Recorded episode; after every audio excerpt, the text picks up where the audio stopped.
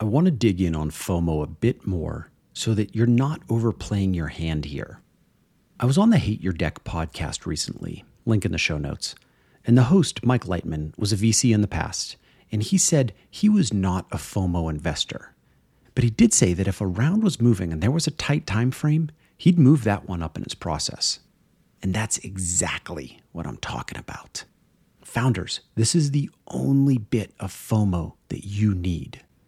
When I talk about FOMO, I'm not talking about artificially creating it like this is some kind of YC demo day from back in the day.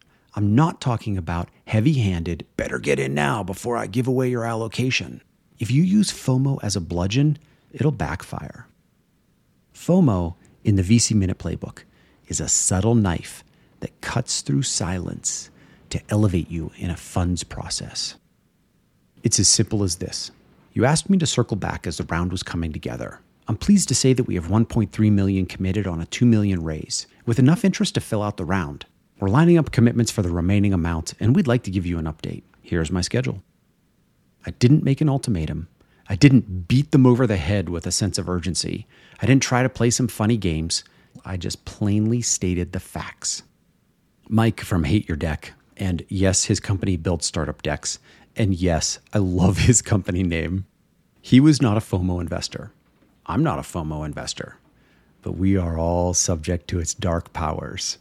Just ask me sometime about getting sucked into a FOMO vortex at the airport on my way to vacation just last month.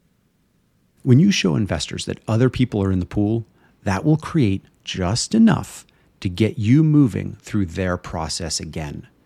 And if you have a wide enough net, then real FOMO kicks in at the end and you can oversubscribe it. Thank you, Mike, for the good conversation, and I really look forward to round two. Everyone, go check out the Hate Your Deck podcast and listen to the spirited debate we had on decks and fundraising.